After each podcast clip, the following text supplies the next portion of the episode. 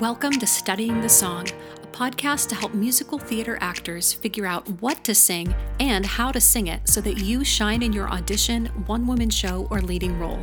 My friends, talent and passion are only the beginning. I believe there is freedom in preparation.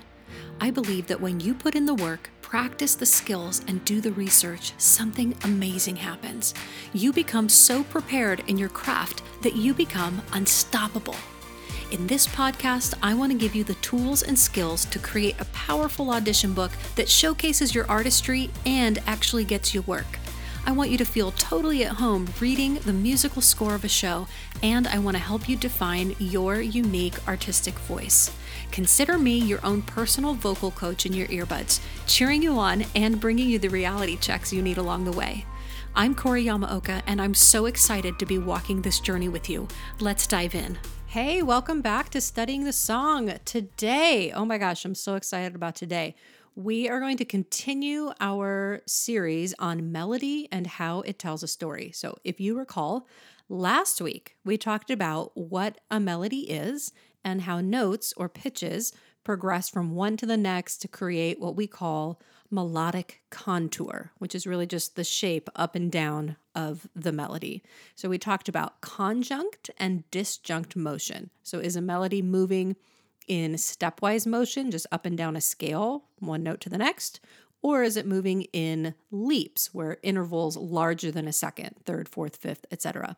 Um, we also talked about how a melody, a good melody, usually has a focal point of a single high note or a low note. And then we looked at a few examples of like the inner ups and downs, those inner hills and valleys of the melody, and how they have their own ways of creating tension and leading you forward. If you haven't listened to that episode, you can still understand everything we're going to talk about today, but I do suggest that you go back to episode 19 and listen to that. Today, we're going to be diving a little deeper into the specific logic of a melody. Okay, why does a melody make sense? How is it put together? How is it constructed? And to do that, we're going to discuss melodic motives and specifically the idea of motivic development. Okay, and we will define what all of this is. But let me just tell you why is this important for you to know? Well, first off, I think the more you understand a song, the more fun it is to sing. It's like, when you're you're like going out to a fancy like gourmet restaurant, right? And you eat a high-end meal, and if you're just like a casual person who's not really a foodie and you don't have any knowledge of like cooking and ingredients and all of that, you're just like, mm, this is good, right? But when you know how ingredients go together, or maybe you've tried making this dish before, um, you know, like this ingredient is really rare, or you're tasting things being combined in a way you've never tasted them before, you have so much more enjoyment of the meal because you're enjoying all of those parts of the experience in addition to just eating and tasting the thing, right? You have all that other knowledge. So that's what it is when you're singing a song.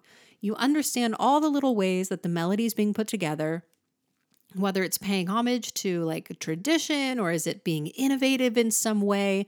Um, and so it just like increases your enjoyment of the whole process. Number two, the more you know, the more you become like a co conspirator with the composer and lyricist. It's like you've got the inside scoop. You're on the you're in the inner circle with them. You understand what they're doing on such an intimate level and then when you sing it, you become like a representative of their work. Like you're you're on the same level as them because you know it so intimately. Okay.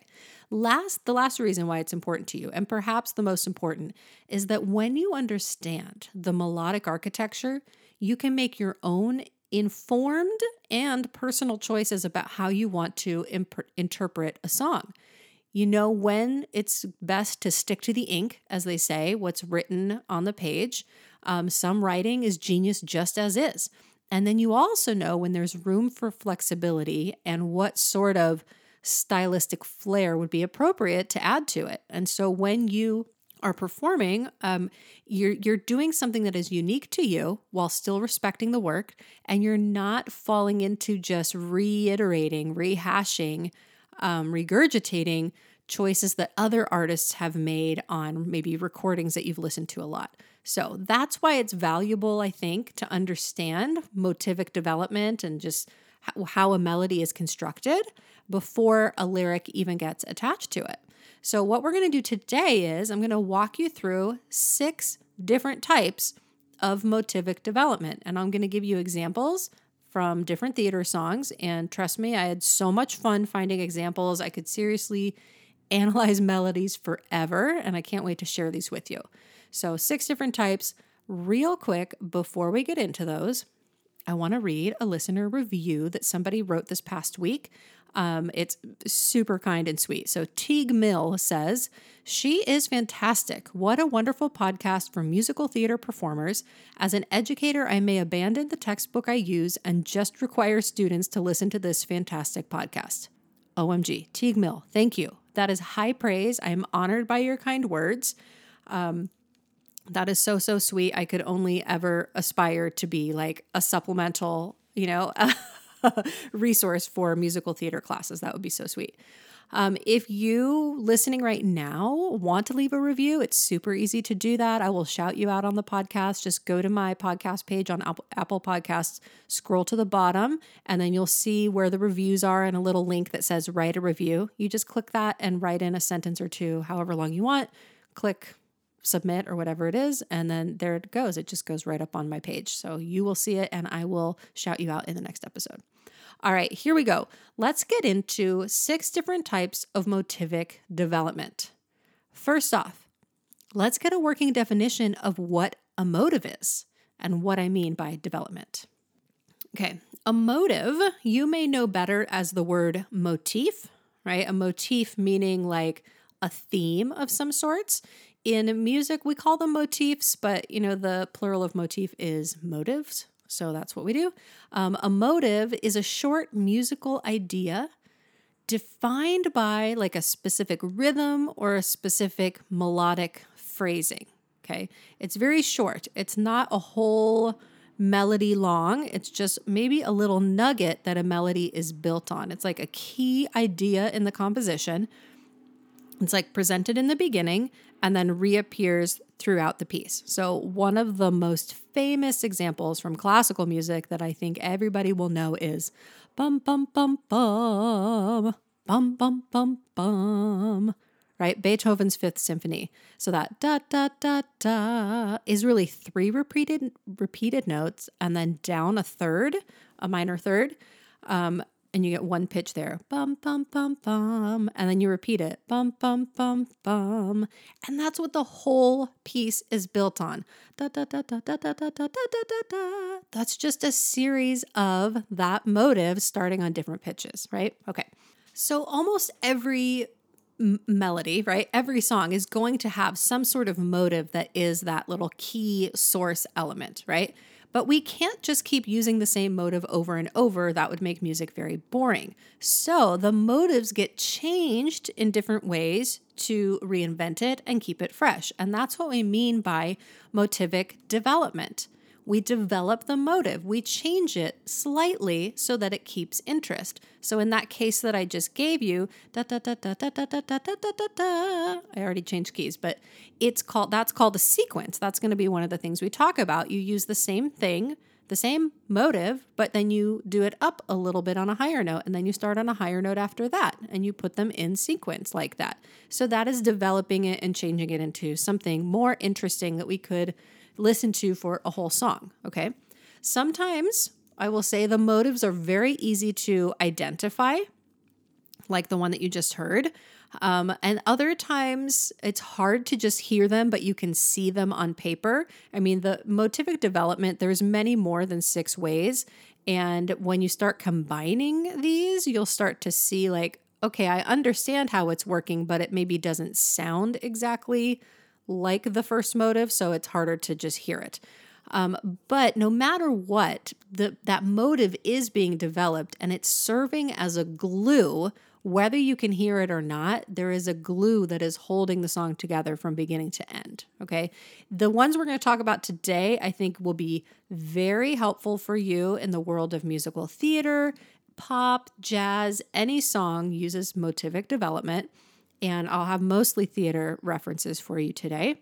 And I think you'll be able to hear these types of motivic development as well, not just be able to read them on the page. Okay, so let's get into the first one. The first one is the easiest, the simplest. Number one type of motivic development is repetition. That's it. It's the most prevalent kind, and it's usually just you say the phrase or you you sing that melody, and then it's the same melody again. So an example would be um, "King of New York." I used this last week for a different idea, but da da da da da da da da da. And then you hear it again. And then you hear it again. And then it does something different. Okay. Another example would be um, my funny Valentine, sweet comic Valentine. It's the same series of notes and rhythms twice in a row. That's what the beginning of that melody is, is built on. So the motif stated once and then immediately repeated. Maybe once, maybe it's repeated twice, so you get a total of three times. It, it just depends on the song. Um, another example could be Roxy from Chicago. The name on everybody's lips is gonna be Roxy. The lady raking in the chips is gonna be Roxy. It's the same melody twice in a row, but the chords change underneath, so it gives it a little reinvention in that way. Okay? So, next up is going to be sequence. Number two type of motivic development is sequence. And that's when a motive is repeated, but at another pitch level. Yeah, usually it's immediately after the first iteration of the motive. Okay, so here an example would have been Beethoven's fifth. Right? Okay, here's another example you will know from theater. In I Don't Know How to Love Him, in the bridge, it's just one log long sequence of the motive should I bring him down? Right? Ba ba ba ba ba. Then we go up. Should I scream and shout? Should I speak of love? Let my feelings out. And then it changes. I never thought I'd come to this, right? So it's one, two, three, four iterations of the motive, but versions two through four, two, three, and four are at a higher pitch, starting on the next pitch up the scale. Okay. Here is another example. Okay. Um, Golden Age show. Um, what's the, the Annie Get Your Gun? I got lost in his arms. This is sort of, I mean, I know this ballad. Maybe uh, younger people might not know this as much right now. Um, and people might think it's kind of boring. And here's why. Listen to this song. I got lost in his arms and I had to stay. That's the motif or the motive. And it's almost all repeated notes until the last pitch, right? It is all repeated notes. I got lost in his arms and I had to stay. We go up on stay. Now the next line is just a sequence. It's starting on the pitch for stay. It was dark in his arms and I lost my way. Oh, now we're going to do the again. From the from the dark came a voice and it seemed to say, "There you go." Right? So you get three iterations of the motif, the motive. And that motive itself is built with a ton of repetition in it. So I don't hear a ton of people sing this song for auditions, but it is beautiful.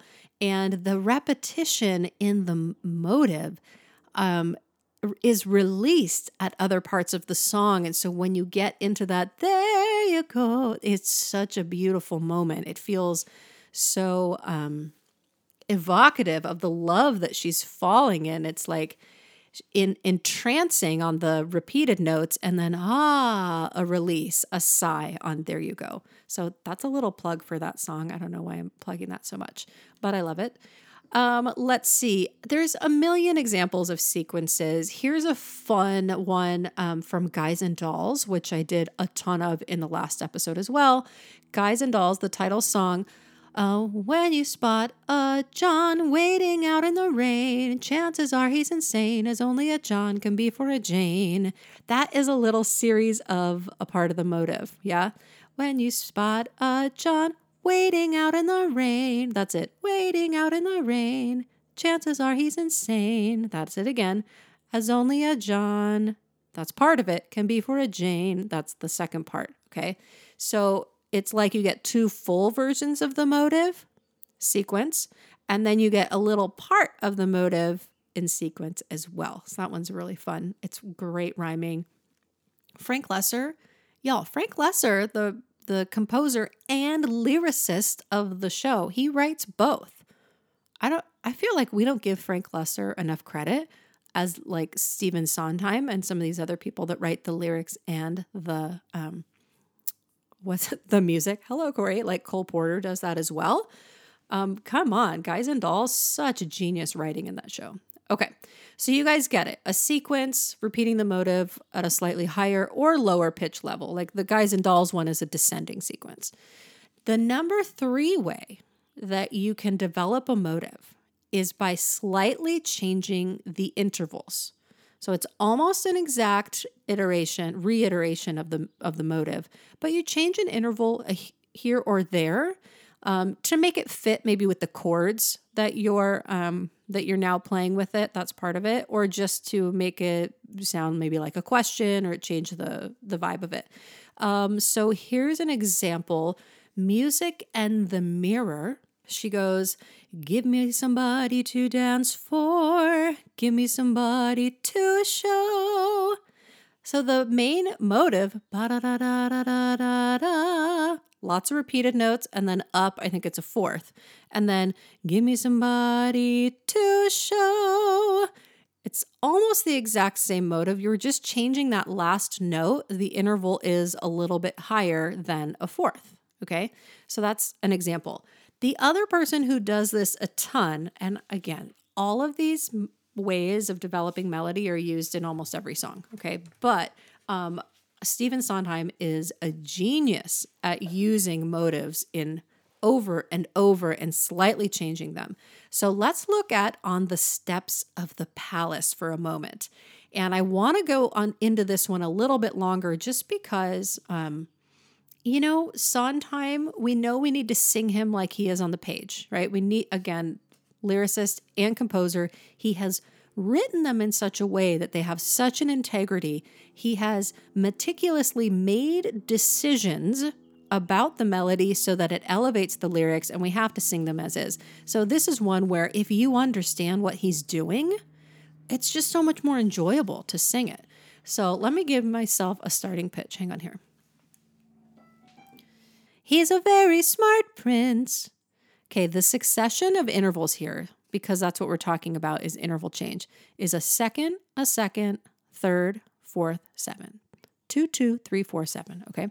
Then you sing, He's a prince who prepares. That's two, two, three, six. All right. And then down a third. So it's the same contour. You're going up, you come down, and then there's a leap. Yeah. It's the same rhythm, he has just slightly changed the intervals. Then you do the next one, knowing this time I'd run from him. Is that the right pitch? I think it is. Knowing this time I'd run from him. The chords have changed here and the melody is extended. We get like two more syllables in the line, and that's just to accommodate the lyric. And then you say, He spread pitch on the stairs. So you're just changing the final interval of that. Again, the first three notes of every iteration so far are exactly the same. Actually, the first four notes are exactly the same. It's just the ending that gets slightly changed to accommodate lyrics. Then the motif actually shifts down to I was caught unawares. So we're starting on a lower pitch for I was caught. And then we get a repeat of that. And I thought, well, he cares. So it's like that lower iteration is two times in a row, but it's all based on that first motive, right? The last one, and I thought, well, he cares. Sondheim has written in a little back phrasing, a little acting beat, right? Normally it would just be, and I thought, well, he cares. But he wrote in an eighth rest and then sixteenths, well, he cares. So for him, you just have to do what he tells you to do, and it is going to be it's going to make sense and you're going to be able to just extract what your acting beats are right from the way the music is written. You have to sing it as it is on the page. Almost every single song. I mean, it's just his style that he is so economical with his melodies. He uses, you know, what is this? This is a six six note melody here.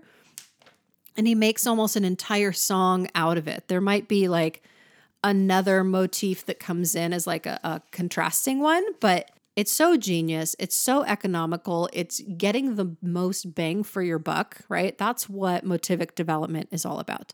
Okay, so blah, blah, blah. That was number three. Let's move on. The number four way of developing a motive is called fragmentation. Okay, this one's really cool, and I sort of referred to it already. So you have a motive and then sometimes that motive sort of has a beginning chunk and a, an ending chunk, like a chunk one and a chunk two. And let's, for the music terminology, we'll call them a germ. Okay, so there's germ A and there's germ B within a motive. And the example I want to use for this is Somewhere Over the Rainbow. Okay, this song, I had never done like a formal analysis of this song until I was doing this episode. And I realized the entire song starting from the refrain, not from the intro, when all the world is a hopeless jumble. Though that that could work as well, but starting from the refrain, somewhere over the rainbow is built on the first motive. Somewhere over the rainbow. Right? Okay, so I'm going to posit the germ A is somewhere. Okay. Germ B starts on over the rainbow. Does that make sense? So there's a little overlap on the O. Ba ba ba. And then ba ba ba ba ba. So then the next line is way up high. That is a development of the germ A. Somewhere oh, way up high. Then we're going to get the full motive again. There's a land that I heard of. That is the same as the motif, but it's just starting down a third, okay, with a little bit of interval change. Then you get, let's see, there's a land that I heard of once in a lullaby. Once in a lullaby is just a sequence of land that I heard of once in a lullaby. So it is germ B. Does that make sense? So we have motive, germ A, way up high, motive, germ B, once in a lullaby. Oh my gosh, it's like mind blowing. Then that happens again on the next part of the A section. Then we go to that part that someday I'll wish upon a star and wake up where the clouds are far behind me. Okay, I kid you not. Someday. That's the first two pitches of a germ B. Okay. And then a day I wish upon a star and wake up would be the next pitches. Far behind me, and hind me is the end of it. So it's like you're taking the germ B of over the rainbow, and we're just playing. We're just adding a little um, oscillation between those two notes, and then oscillation between the next two notes. Wake up where the clouds are far be, and then we finish, and then you do it again for the trebles. I might be like overemphasizing it, and it might be really hard to listen to this without looking at the music, but y'all, it makes sense. Go look at your music for this song. Then, after that chimney, tell us where you'll find me. Okay, that is the focal point from last week. That's the high pitch. It's the focal point of the entire song, the highest note of the entire song. Then we get back to somewhere over the rainbow motive. Bluebirds fly, germ A. Birds fly over the rainbow. That's the motive, starting on a lower pitch. Why then, oh, why can't I? That's germ B. Do you guys see how it makes sense? And it helps with memorizing, right? Because you're understanding the structure even more. And then it also tells you, like, if you're going to change something and maybe do, um, I'm going to totally improvise right now, you guys. I had not planned this. Somewhere over the rainbow, way up high. You add a little ba da da, but you still end on the note that they intended. So you're adding a little flair, but you're not totally deviating from the melody. That's what I mean. Like, you can use the melody, still pay respect to it, and add a little bit of your own flavor to it. All right, we have two more. So, number five, the fifth way that you can develop a motive is just called extension. And that's really just when you lengthen the motive, you add a little bit of new material to the end of it, sometimes within it. And I'm bringing this up now, but we already talked about it. So it's the little bit in Over the Rainbow about ba da da da da da. You're extending it, you're expanding it, even though the motive is still there. It's still the, the structure, it's still the core and the foundation, right? Another example would be that phrase in On the Steps of the Palace, where you say, Knowing this time I'd run from him. Okay, that run from him, you're adding a little few extra notes to the end of it. And if you go on in Steps of the Palace, here's another example. Um, let's see. Better stop and take stock while you're standing here stuck on the steps of the palace. So you're getting that motive, ba da da da da da. And then you add on ba ba ba ba ba ba ba ba ba ba ba ba ba ba ba ba to the end of it. All right. So you're just reiterating actually it's using part of the motive and repeating it and repeating it to get that sort of run on sentence of a lyric that is also so fun to sing um, so another just genius part of Sondheim. So that's all we're going to talk about for extension right now in and of itself is just that you're, you know, lengthening what's already there with a little bit of new material. Okay, the last one is inversion. So inversion is when you take the motive or part of it and you actually change the direction of the interval. So if an interval went up last time, this time it's going to go down. If an interval went down, it'll go up. So let's say your melody goes up a second, your interval could now go from the first pitch down a second. Does that make sense? Sometimes it's exact intervals, and then other times it's just the general opposite contour. Hopefully that makes sense. The example that I want to draw from for this is Into the Unknown from Frozen. Okay, so we all know that the opening melody is like this eerie ethereal voice right? And that's like the voice that's calling elsa. And then it does it again. And then we get that's an extension. So it's a little ending that you add on. And then she starts i can hear you. Ba ba ba ba ba all right? And she sings she sings.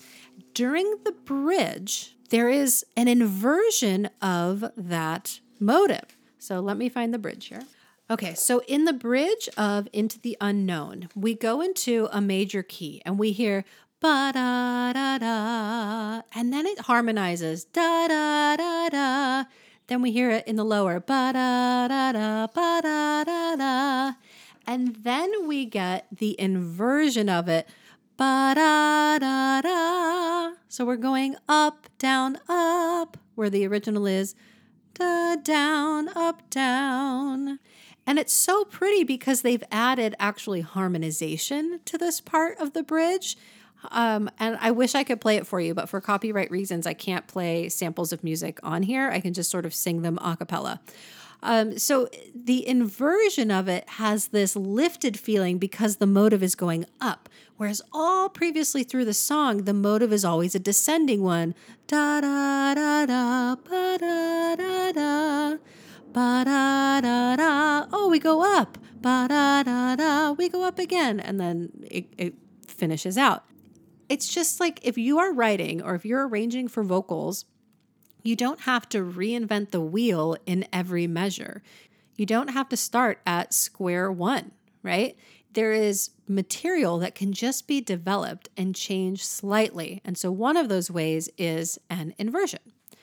All right, now I want to, as a longer example, kind of using all of these things together, I want to look at My Funny Valentine. So I used this first as an example of repetition. My funny Valentine. Then you sing it again. Sweet comic Valentine. Then you start. You make me. But then it changes. Smile with my heart. So it's sort of like we use a germ of the motive and then extend it with this new idea. Now, the next part your looks are laughable. This is just the very same motive, but we're starting up a minor third. Okay, so your looks are laughable. Repeat it. Unphotographable. Now we're going to do that same little thing where we have the first part of the uh, germ A, yet you're my, and then an extension where we change favorite work of art. Now we get a different motive. Is your figure less than Greek? And now we're going to hear that motive again, but there's going to be a higher interval. Is your mouth a little weak? Right? Now there's going to be a higher interval. When you open it to speak, are you smart? So there is an extension, right? Are you smart? But, and then we come back to the first motive. Don't change a hair for me. Now we do a sequence up. Not if you care for me. Sequence up. Now it's an octave up from the original. Stay, little Valentine, stay. Then we come down. Each day is Valentine's Day, which is that first motif, but now it's starting again a third up. Okay. So it's all built ba ba ba ba ba ba. It's all built off of that, right? And this is a song that has been done so many different times. I mean, by many jazz artists, by many musical theater artists. I would say pop artists have also done this. It's become like one of the fabric of the American songbook. We all know it, we all love it. And you hear different versions, different, you know, vocal improvisations or decorations, ornaments that they're doing. And it's it's beautiful as is. And that's why I always want students to learn it the way that the person wrote it on the page. Because especially at this time, this is um, music by Richard Rodgers, words by Lorenz Hart. Uh, this was in Babes in Arms, the musical. Okay in 1936. This music says 37, but I think it was on Broadway in 36.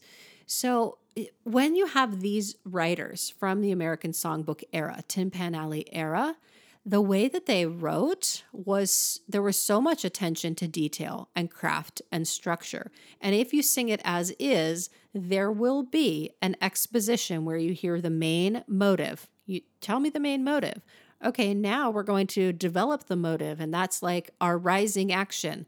There's conflict, the chords and the harmonies change underneath our motive. Yeah. Then you're going to give me a second motive.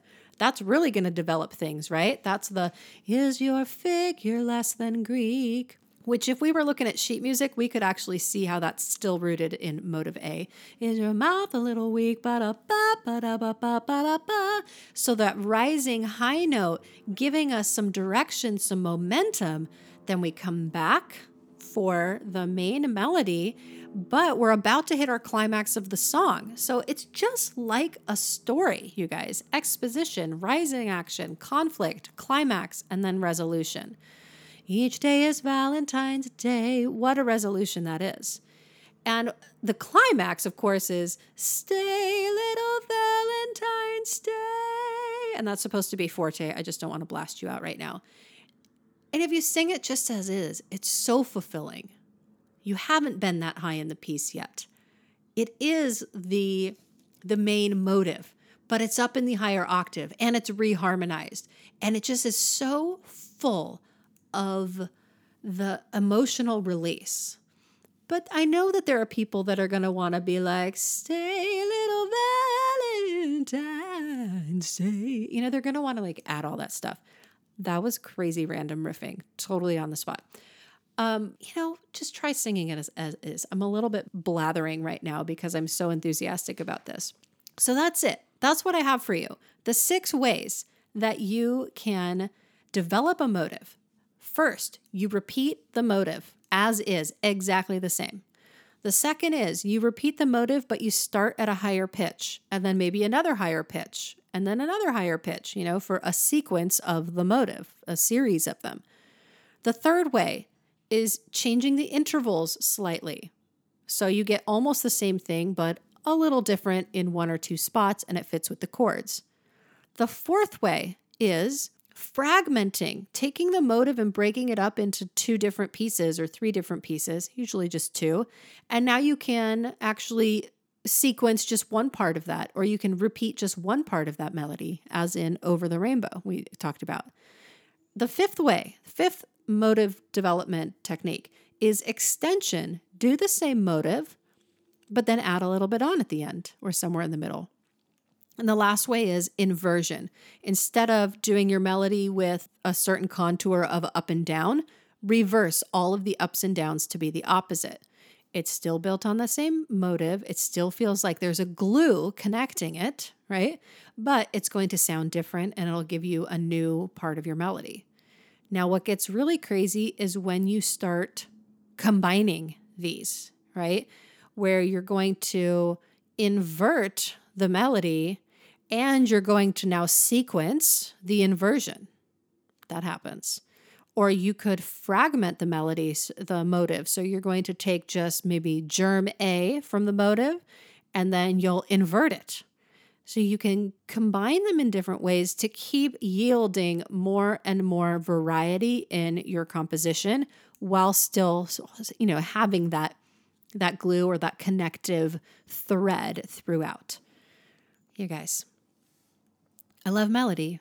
I love songwriting. I love the theory of it, all of it. This is what is at the heart of the songs that we're singing. And we've got to know this. We have to honor and understand what's on the page before we start taking it into the land of personal interpretation. At least that's what I think. Alrighty.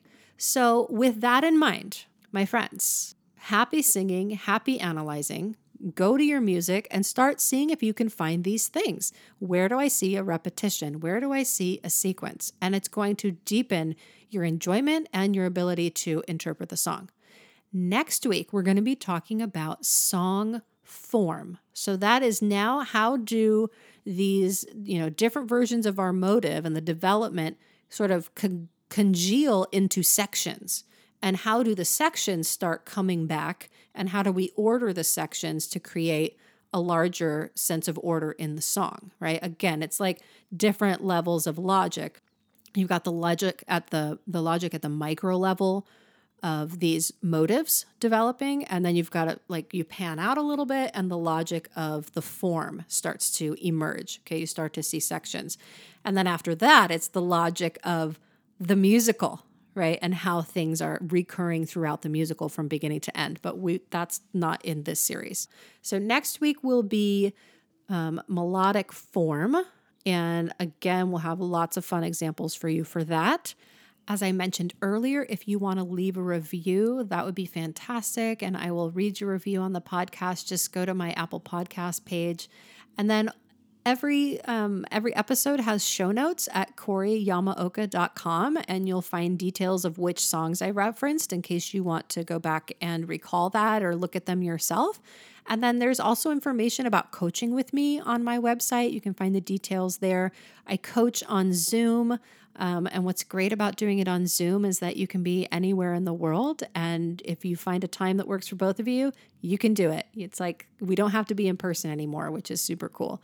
Um, so that's it. Um, if you can think of one person that you think would enjoy this, I ask you, would you please send them a screenshot of the podcast or send them the exact link and just share it with them? That's it. Because I think other people would like to know this stuff. Not everybody had the chance to go to music school, right? And even if you went to theater school, we don't always talk about these kinds of things in this detail um, especially when it comes to music theory and melody and dissecting it. So, if you think there's somebody else that might enjoy it, please go ahead and share it with them. That would mean the world to me. Um, I wish you all the best. Be well. I will see you next time right here on Studying the Song.